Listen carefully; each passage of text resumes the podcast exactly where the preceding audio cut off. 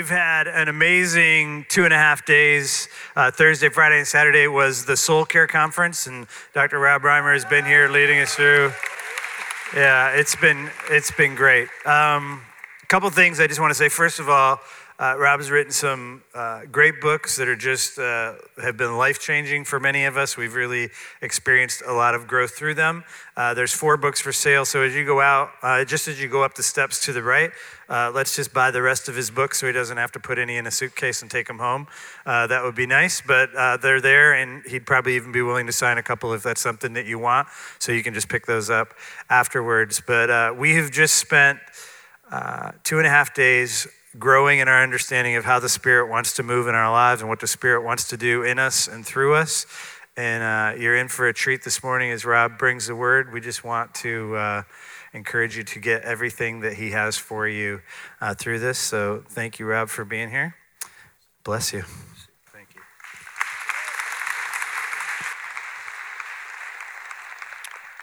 I grew up going to church, and honestly, I, you know, I wasn't a great experience for me. Um, how many of you grew up going to church? Okay, so for those of you it wasn't a great experience, I just want to start with an apology. Um, for me, honestly, the thing that made it difficult was the fact that the stuff that I read in the Bible was so different than the stuff that happened on my daily experience at church. Uh, the stuff that I read in the Bible was really cool. The stuff that happened at church was kind of boring. Um, and, I, and my problem is, I actually believe the Bible. It messed me up. I read this stuff that Jesus did, and Jesus is the most compelling person I'd ever intersected with, but that wasn't my experience in church. When I became 17 years old, I started dating a girl from church, and church became interesting. Nothing to do with church, but she was interesting. And so, you know, we dated for a couple of years. When I was 19, thereabouts, uh, she broke up with me, and that was her loss. But uh, I drove away really from her house, and I just I started weeping. It was actually kind of the first time in my adult life I can remember crying, you know, and I was pulled off the side of this little dirt road and and I cried out to God. It's an interesting thing when you go to church. You learn a lot of things that you don't use until you actually need them. And what I learned was there was a person out there that I could cry out to in times of need. And I finally hit that moment, and so I cried out to God. What I didn't expect, though, was that He talked to me. And again, you know, see, no one ever told me that He could talk in church. My problem was I read the Bible. He did talk to people in the Bible all the time. But I didn't know that from church. So I was kind of surprised when He actually talked to me. I was sitting there crying on the side of the road, and what I said to him was, I said, Lord, you know, this is this is what I get. I mean, I gave this girl my heart, and this is what I get. I mean, just look. And I heard him speak, and he said to me, It's the same way you've treated me your whole life. Yeah, I thought it was a rude introduction. Actually, what it did was it broke me. A lot of times, you know, we dabble around the edges of sin and we feel kind of bad, but not really bad, not bad enough to really change. But that day, that word from the Spirit of God pierced my heart. And my tears quickly evolved from tears of self pity to tears of repentance. And I sobbed and I just, I gave my life to God, really, totally, fully. I just said, Lord, from now on, you lead, I follow, you've got me, I am yours. Well, what happened in the next moment?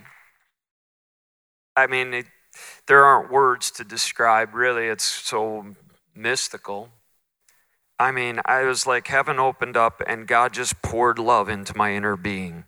I got drenched, soaked, saturated with the stuff that I'd read about, but now I knew.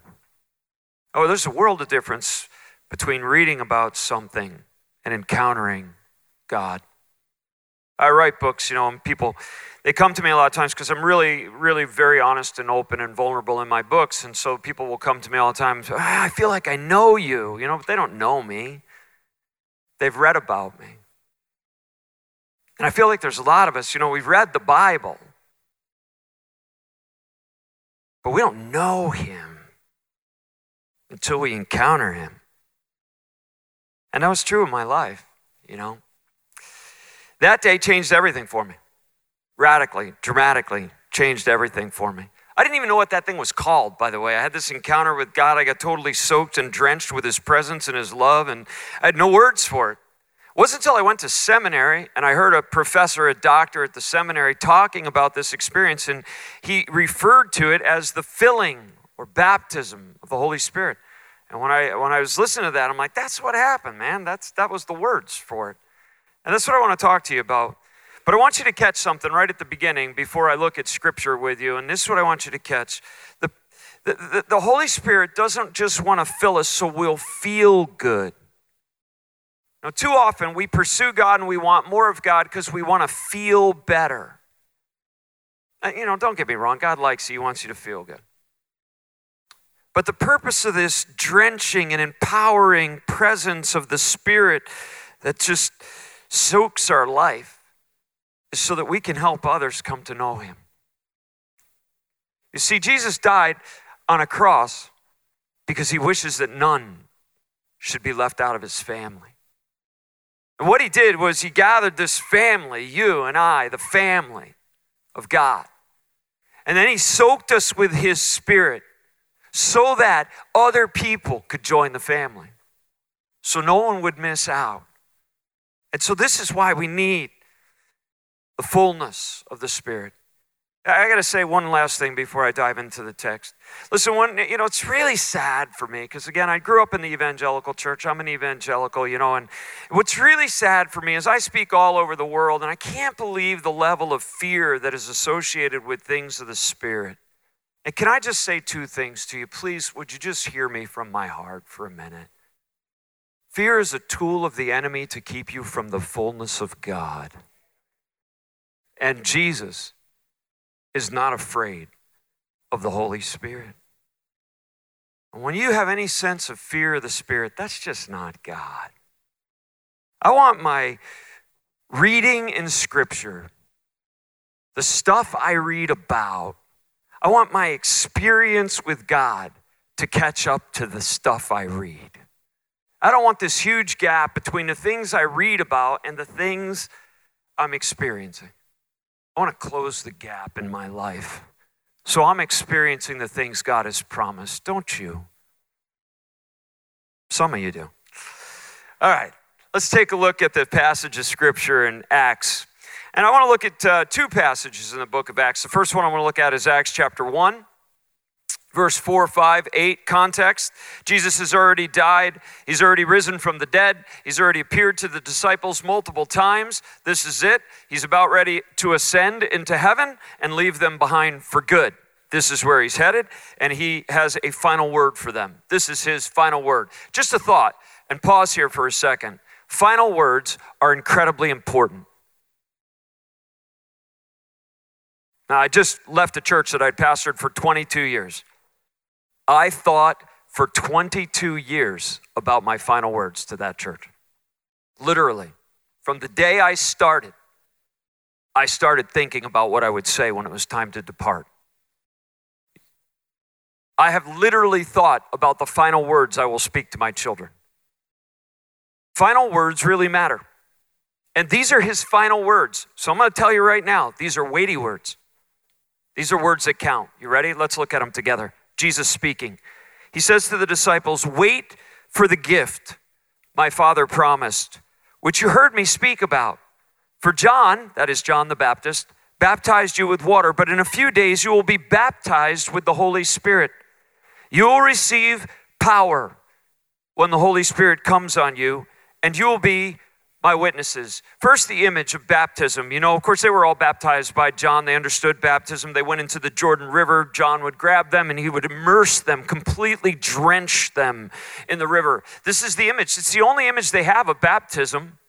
And so, what they're thinking is whatever's going to happen with the Holy Spirit, it's going to be like being drenched.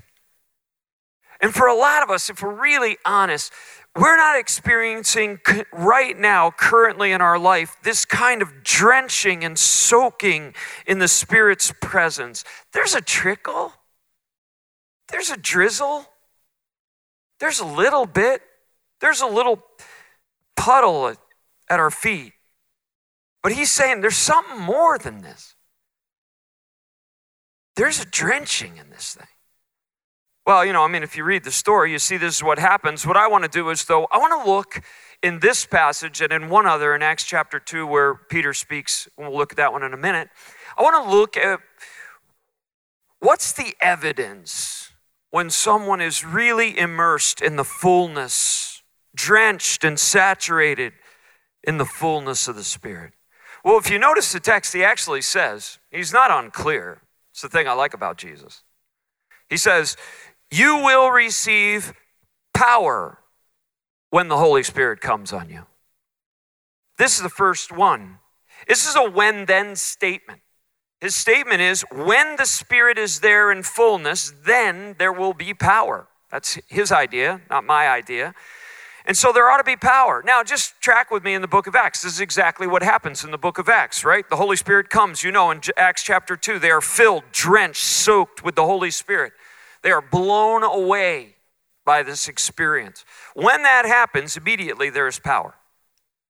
The very first thing that happens, Peter stands up. This same Peter, by the way, who could not stand up to a slave girl and give testimony to Jesus, he denies Jesus before a person who has no power, who has no authority, who has no position, who has no status, who can do nothing to him, but he can't speak up to her about Jesus. But now, this Peter, who has now been drenched, soaked, immersed, and baptized, filled with the Holy Spirit, stands up on a day of Pentecost to a bunch of people, including leaders, who could take him out. And he speaks with unbelievable, unstoppable courage. 3,000 people come to faith that day. That's a pretty good day in the kingdom, right there. Okay? It's because there's power. It's not just power in his words. If you go on to the next chapter, in Acts chapter 3, Peter and John are walking into the temple one day. They go there to pray, and they're about ready to walk in. They see this guy, he's begging, right?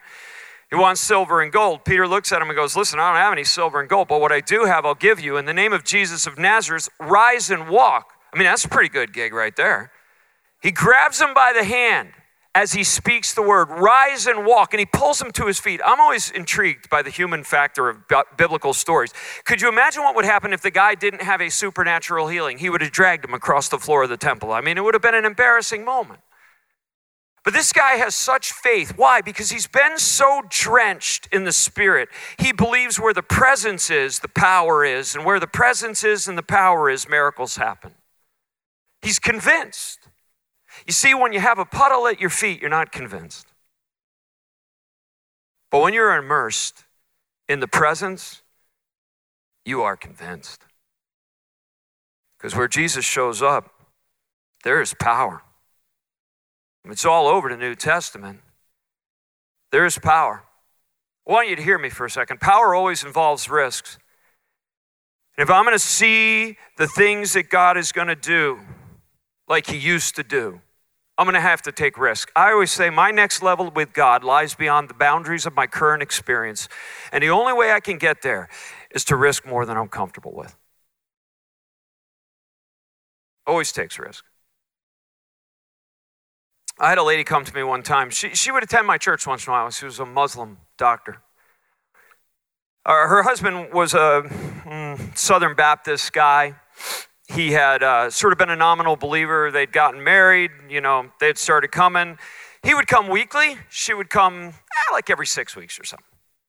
So I knew her, but didn't really know her. I'd never really had a personal conversation with her, but kind of knew of her. And one day I get a phone call. She says to me, um, Would you be willing to meet with me? I said, Of course, be happy to meet with you. And so we set an appointment. She comes in for the appointment. I have to admit, I'm a little curious, right? Because she's a Muslim doctor, and why does she want to meet with me? I'm not real sure. She doesn't come to church that much, but I'm intrigued. Besides, I like people. And so, anyway, she comes into my office and she's first in, she says to me, I suppose you're wondering why I wanted to meet with you. I said, Well, it did cross my mind, yes, actually. I have been considering that. She said, Well, she said, I'm struggling with anxiety, she said and I thought you could help me. I mean, no pressure or anything, you know. I mean, I said, Well, can you tell me why? I said, I'm a little curious. I said, I mean, I'm a Protestant minister and you're Muslim. You know, I'm I'm a doctor, but not that kind. I mean, you're a medical doctor. I mean, why did you come to me? You could have gone to your own profession, you could have gone to people in your own faith. And she said to me, Well, to be honest, she said, I've experienced anxiety for quite some time, and the only time I experience peace is when I'm sitting underneath your preaching. I said to her, Do you know why? She goes, Well, I suppose you're going to tell me it has something to do with Jesus. I said, That's true, but I sit on a lot of people's preaching that don't give me peace. Mm hmm. And so I said to her, Yeah, it's not quite right. I said, But I will tell you this. I said, What's happened is I've had anxiety in my own life, and I have experienced Jesus giving me victory. What you are experiencing is you are participating in the victory of Jesus in my life when you're sitting there. She went, That makes sense to me. I said to her, I'm going to pray for you, but I said, You know, you know I'm going to pray in Jesus' name. She said, I know. I knew that when I came. I said, Okay. This is all I prayed. Listen, you know what? So many times when we pray, we make it way too much about us. We're acting like we need to pray the right words. We need to pray uh, fervently enough. We need to pray, you know, just enough words. And just stop making it so much about you. You just got nothing. I got nothing. It's all about Him. It's about His presence. So I just said, I'm going to wait on God. Because if He shows up, stuff can happen. If He doesn't, I got nothing. So I just waited. And this is all I prayed. When I finally waited a little bit, then I just prayed this prayer. Very simple, very short. I said, Now may the peace of Christ come upon you. And literally, I watched the peace of Christ land on her. You could see her whole body. Literally, I could see her heart beating under the anxiety. And as soon as I prayed that prayer, her heart went into a normal rhythm. Her whole body relaxed. It was, I mean, supernatural. It was power. His power, not mine. I got nothing. She texted me a month later. She said, Since you have prayed for me, I have had no anxiety. I know it's Jesus. This is a Muslim doctor, right? It's fun. Yeah, you know what you would expect is you'd expect me to tell you now, you know, and then she prayed to receive Christ and came to faith. Yeah, no, no, it didn't quite work out like that. She stopped coming to church. Reverse of what I was expecting. But I wasn't bothered by it, and here's why. She had encountered Jesus, and once you've encountered Jesus, he's hard to get rid of.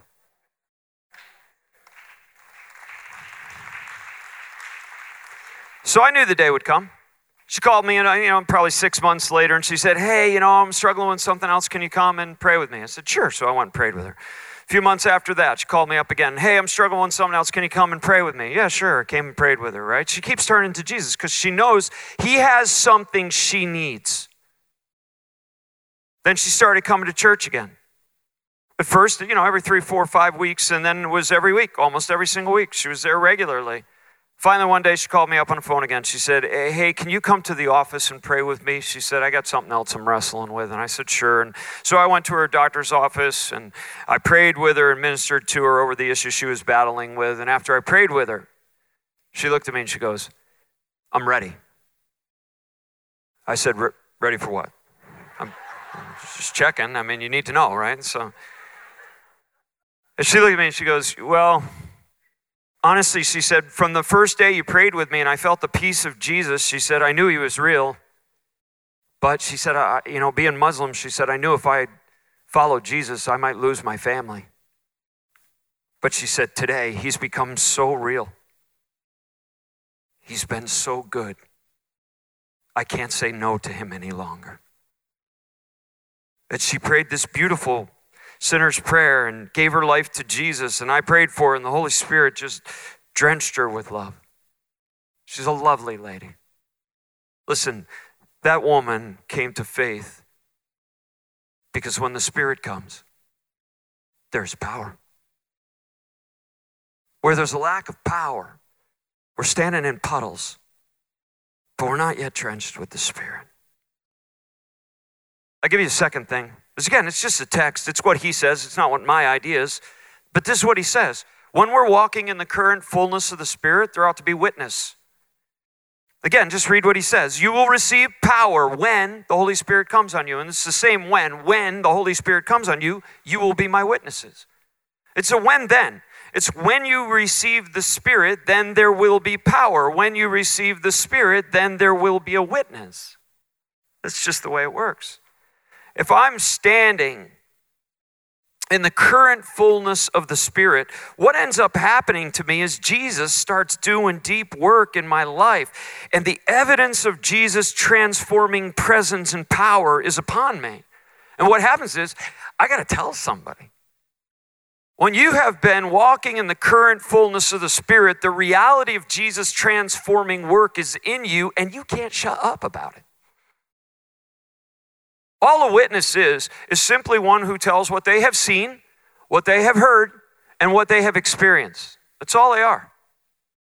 And when you have seen, and you have heard, and you have experienced Jesus in your life, you're a witness. Every time I travel, I travel quite a bit. You know, I always pray this prayer when I get into a plane or a taxi or whatever. I always say, Lord, do you want to me to talk to this person next to me? If he says yes, I know I'm in for an amazing divine appointment. If he says no, then I read a book because I don't want to waste my time. I got too many things to do in life. So I just, I'm not going to waste my time talking small talk with somebody. So I just, I pray this prayer. So one day I was on a plane from Chicago to Providence. And I get on the plane. I'm really tired. I don't really feel like talking to anybody, but I still, I mean, I trust God. And so I said to the Lord, Do you want me to talk to this lady sitting next to me? He's clear, yes. I said, Okay. So I just reached out my hand and said, My name's Rob. What's your name? She starts telling me her name. I asked her where she's going. And she says she's going to Providence. And, you know, nowadays, you never know if somebody's on a connecting flight or whatever. And so I said, uh, Is that where you live? She said, No. I, she, I live in Chicago here. She said, I'm, I'm going there to do, you know, some business. And so I asked her about her business. Listen, all I'm doing is making conversation. What I'm looking for is the divine intersection point. This is the point where the work in Jesus in my life intersects where she needs the work of Jesus in her life. That's your witness. That's all I'm looking for. And so, you know, I'm having this conversation with her. She's telling me she lives in Chicago. So I'm just making natural conversation. Are you married? She says, yes. And I said, do you have children? And she said, yeah. She have, have two teenage boys. And, and uh, I said to her, it was just a casual comment. I just said to her, I said, you know, I said, there's never anything I want to succeed more at than parenting, and never anything I felt less equipped for than parenting. And when I said it, I see a tear in her eye. And I know right now I've hit the moment. I said to her, I felt like my heart expanded beyond its capacity to love when I had children of my own. I had no idea the human heart's capacity to love till I held my own children and now tears streaming down both cheeks. I said to her, I can you know, sort of perceive here that you have some kid pain. I said, No pain's worse than kid pain. Do you want to talk about it? She told me that her one son was a heroin addict. He was on the streets of Chicago. She didn't know if he'd come home some days or if he wouldn't come home. She was waiting for the phone call that said he would never come home. Listen, I don't care who you are as a parent. I don't care what you've done as a parent. I don't, I don't care how good a parent you are. Any kids can get lopsided. And I can feel her pain. I had a kid who was running down a wrong trail for a while. She had experienced some bad things when she was little. And those kinds of things can chase you down a wrong trail. So I can understand where this kid is. I sat there and listened to this story for a while, but you see, what I can tell you is that in my parenting, when my kid was headed down the wrong path, Jesus helped me. Jesus met me. There was one day when my child was really in a bad place, and I woke up in the morning and I spent time alone with the Lord. And when I went to spend time alone with the Lord that morning, I felt grief. It was weird. I, I, I couldn't think of anything I was personally grieving over, but there was grief and I could feel it. And as soon as I felt this grief, I'm like, Lord, what is that? And I heard the Holy Spirit, and He spoke to me and He said to me, I'm grieving inside of you for your daughter. See, that's not something I want to hear from the Lord. I just said to him, I said, Lord, why? He said, She has a secret. So I waited for my kid to come home from school. When she came home from school, you know, she went up into her room, and I walked up into her room, and I sat down on the corner of her bed, and I said to her, Sweetheart, I said, The Lord told me this morning that you have a secret. Do you want to tell me what it is, or do you want Him to tell me? Some of you think, you know, that was a threat. Actually, it wasn't at all a threat. You know what it was? I was giving her an opportunity to pass the honesty test. He would tell me. I had no doubt. But the bottom line is, she had to pass the honesty test. I knew if this kid was going to get out of her own way and start a new path, she was going to have to start to be open and honest. Honesty always precedes transformation, deception always leads to greater darkness.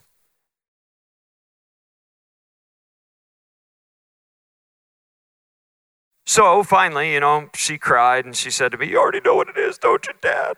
I said, I might, but you need to tell me anyways. This is your honesty test, not mine. And sure enough, she spills. That happened four or five times. Here's the good news that kid has changed direction. She's on the right path. You know, When I'm telling this lady on this plane that I've never met these stories about how Jesus has helped me as a parent and the things he showed me and the way he gave me wisdom, this lady's just bawling. By the end of the conversation, you know, I'm a, she's wide open to God. So that's a witness. Listen, all, the Holy Spirit said in this chapter through the author Luke is simply this when the Spirit is upon you, when you're walking in the fullness of the Spirit, when the Spirit has marked your life, you will have stuff to talk to people about Jesus.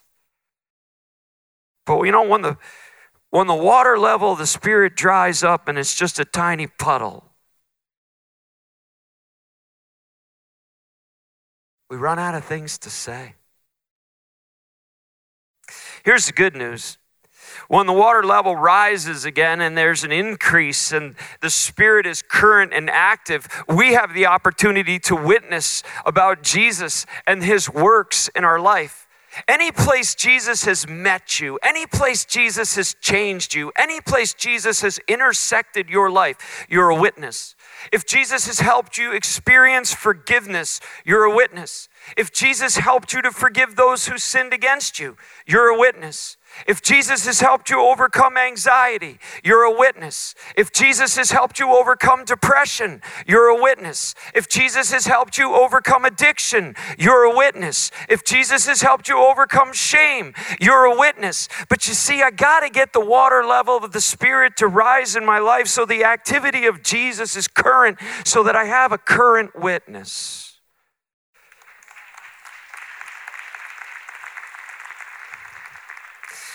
And when the water level dries up, I got to look inside and go, God, I can't live with the dryness and the barrenness without your presence any longer.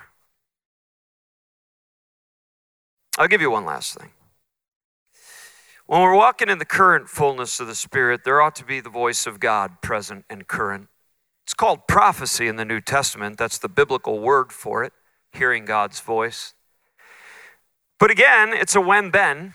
This is Peter preaching on the day of Pentecost. This is after the baptism, the filling, the encounter with the Holy Spirit.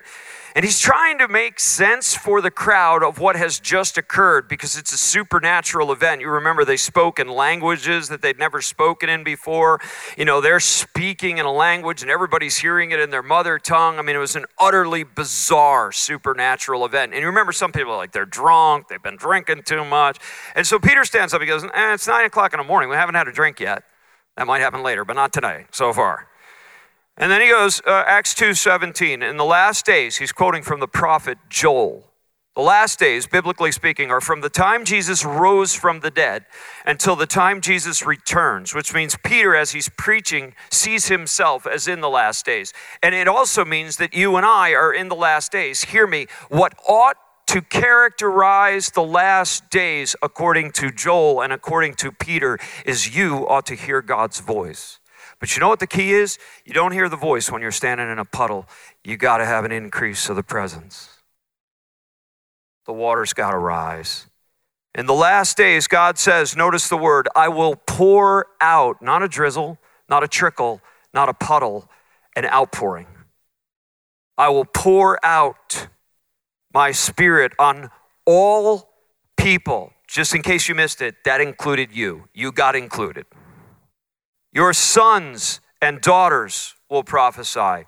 Young people are in this thing. You didn't get a junior Holy Spirit, you got the real deal.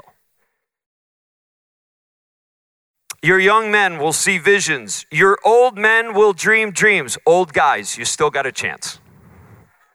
It's not too late. The Spirit still lives in you and wants to speak to you. Even on my servants, both men and women, you're in, women. You're included. I will pour out my spirit in those days and they will prophesy. It's really simple. Where the presence of God is on the rise, his voice is always heard. When you're standing in a puddle, his voice is hard to access.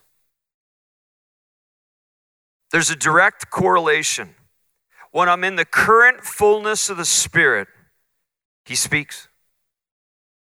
He gives me words. And I'll tell you right now, a bunch of the times the words he gives me are about mission because he wishes none should perish. Listen, he didn't drop his blood so billions of people could go to hell. He dropped his blood so none should perish. What he's looking for is a church so drenched, so soaked, so filled with the Spirit that they would be wide open to hear from him in any moment to help any soul on a journey to him.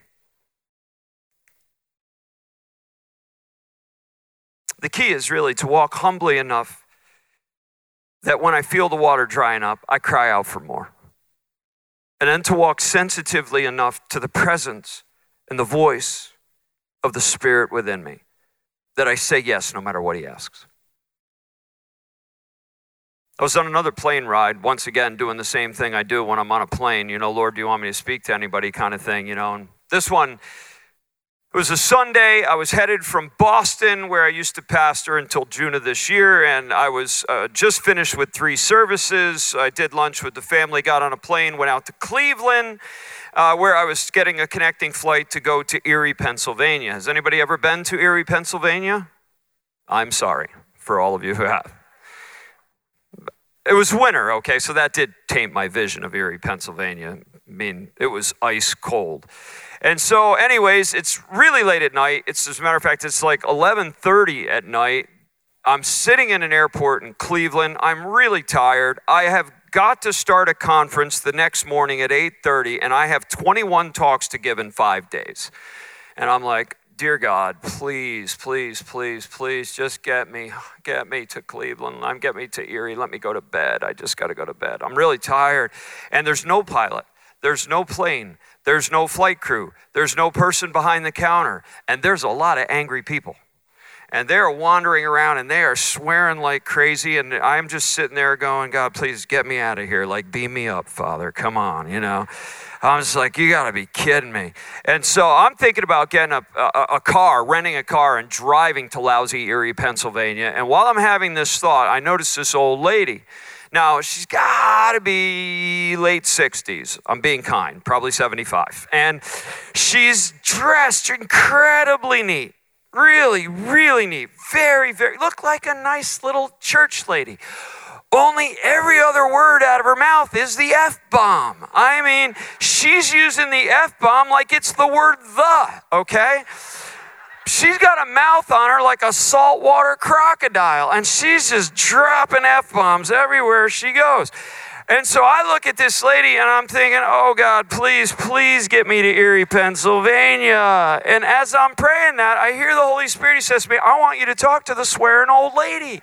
I'm like, no, not her, Lord. Anybody but her. Please. There's a nice little old guy over there. He seems to be calm. I don't want to talk to the swearing old lady. As I'm praying this, she walks over and plops her butt right down in the seat next to me. I mean, I'm in a huge row, not one other chair is taken. She's got to sit right next to me. I'm like, ha ha, God, you're so funny. Okay, you win. So I reach out my hand. I said, What's your name? My name's Rob. She goes, My name's Barbara. I go, Barbara, where you headed? She goes, Erie, blank, blank, Pennsylvania. I said, That's how I feel about it too tonight, Barbara, quite frankly. I said, So, Barbara, I said, Is uh, that where you live? She said, Yeah, and I own a business there, which surprised me because I thought she was older than that. I said, Oh, okay, what do you do? She tells me what she does. And then she asked the reciprocal question. The reciprocal question, of course, is, What do you do for a living? You need to know when you're a clergy, that's a sticky question. Because it's really funny, but you know, somebody says to you, What do you do for your living? You say, Oh, I'm a pastor. You wouldn't believe how people clean up their act and get holy. I mean, they treat you like you're the freaking Pope, okay? And I'm just like, whoa, what happened? We were having a nice conversation, and now you're like, you know, Mr. Distant over there, right? And so I'm sitting there with this lady, and I thought, you know what, God, you got me into this conversation. You're going to have to get me out of this conversation. She's been dropping the M bomb. I'm going to, I mean, the F bomb. I'm going to drop the M bomb. I said, I'm a minister. Boom, you know? And she looks at me and she goes, Oh, she goes, My father was a Methodist minister. I said to her, That's where he learned to swear like that, I guess, you know? I didn't really say that, but I did think it. Right then, literally, like the flight crew comes sweeping in and they are in a hurry because they're way late. And so they didn't even do like a check. They did the check on the plane. They're like, everybody get on board. You know, it was like, and so literally follow them right on the plane. We're getting right on the plane. And the guy sitting in my seat, and come on, who's sitting right next to me? I mean, oh my gosh, this is a divine setup. So she sits down right next to me. The guy fires up the plane. It's a little propeller plane, you know, so it's pretty loud. And when he fires up the plane and, you know, they're checking our tickets and all this stuff, the, the lady leans over to me and she grabs my arm and she says to me, I'm dying of cancer. Would you pray for me? I said to her, Barbara, you know, plane's really loud. I said, uh, why don't we wait to get to Erie and I'll, I'll pray for you in Erie. She said, okay. It gave me about 20 minutes. It was just enough time to repent for my attitude. We got to Erie, Pennsylvania. We get to Erie, and her husband's there. His name is Jim. And we're standing in Erie, Pennsylvania airport, and Barbara introduces me to Jim. She says, Oh, Jim. She goes, I met this nice young minister, and she introduced me. I love old people because they still think I'm young, so it's wonderful. So I shake his hand and I said to him, Jim, listen, Barbara told me she's, she's suffering from a bout with cancer. I said, Can I pray with you? He starts crying. She starts crying. I start crying. We're holding hands, the three of us, in the middle of Erie, Pennsylvania airport. By this stage, it's after midnight. We're in a circle, holding hands, traffic all around us from the plane. After I prayed this little simple prayer, she threw her arms around me and held me tight as she wept. She whispered in my ear, I had lost my faith. And tonight, God sent me you.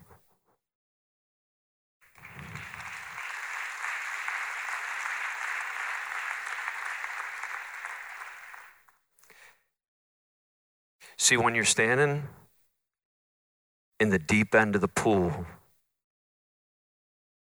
saturated with the presence of the Spirit, these stories happen. But when you're standing in a puddle, they dry up. Some of you know long ago, you came to faith you had this incredible experience with Jesus when you came to faith. you you, you were free, you felt full, you felt loved, you felt excited, and someplace or another, the level of energy and experience and fullness has drained out. It's just a puddle. Isn't it time for a fresh filling? If you're here this morning and you really want the current fullness of the Spirit, would you just stand where you are? And I'm going to pray for you.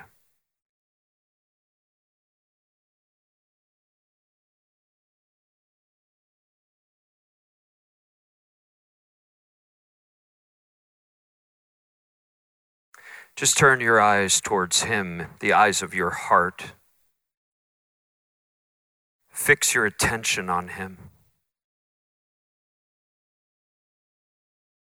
And now I pray, come, Holy Spirit.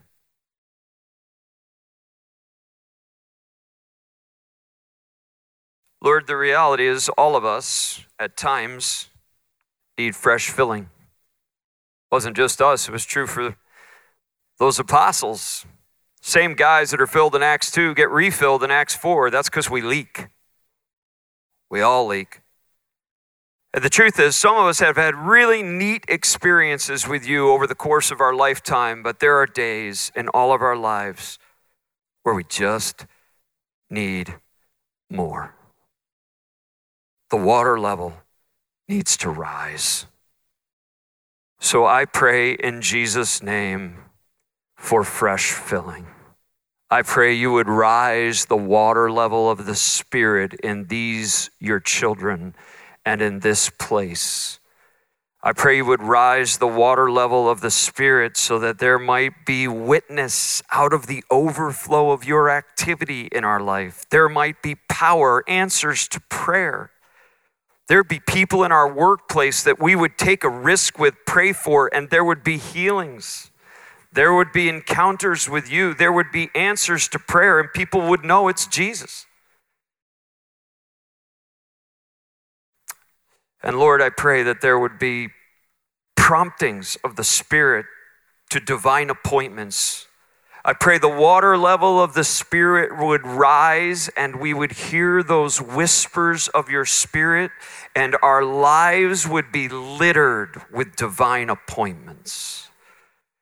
And we would be the people who have the eternal yes in our heart. Every time we'd say, Yes, Lord. I will go. Yes, Lord, I will speak. Yes, Lord, I will do what you want me to do. Yes, Lord. And every time we say yes, the water level would rise a little more. I pray for this church and for these brothers and sisters that there would be a rising increase of the water level of the Spirit. Plant in our hearts a seed of holy longing for more of you. There's so much more. May we not be satisfied with the drizzle. May we not be satisfied with the puddles at our feet. But may we long for the days in our life where the Spirit is poured out. I claim Romans 5 for them. It says that the Holy Spirit will pour out the love of God in our hearts. May the outpouring of your Spirit and the manifestations of your love be full in our lives for the sake of the kingdom, for the glory of the King, in Jesus' name.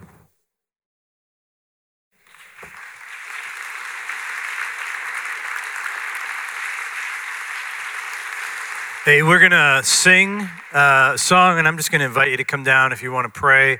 Uh, we have people down here that would love to pray with you and for you as we sing this song. You can stand, you can sit, you can just uh, enter into the, more of the presence of the Lord and receive what He has for you. Uh, one of the things we do every Sunday and Saturdays is we gather before the church and pray uh, for you. And one of the things we just felt like the Lord was putting on our hearts is that there is a sense of uh, spiritual uh, being anemic and just wanting more of the Spirit. And so, if that resonates with you and you just want more, just encourage you to come down uh, and pray with us and allow us to pray over you. If you have a physical ailment that you want us to pray for, we'd love to do that as well. So, as we sing, feel free to come down. Prayer people, if you'd come down now, that would be great.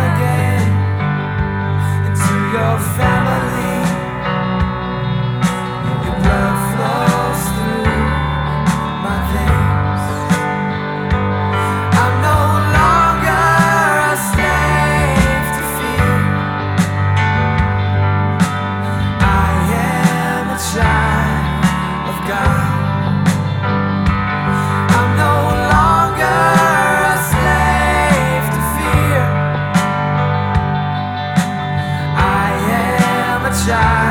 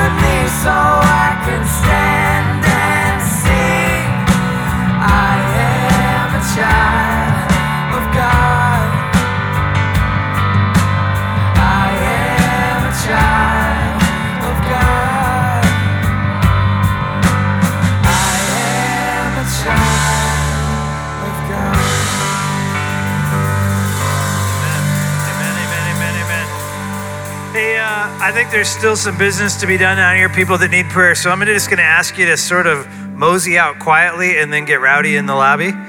Rowdy as you want to be in the lobby, but let's just sort of sneak out. Those of you who still want prayer, uh, we would love to pray for you. So if you just want to come down, that's great. Blessings.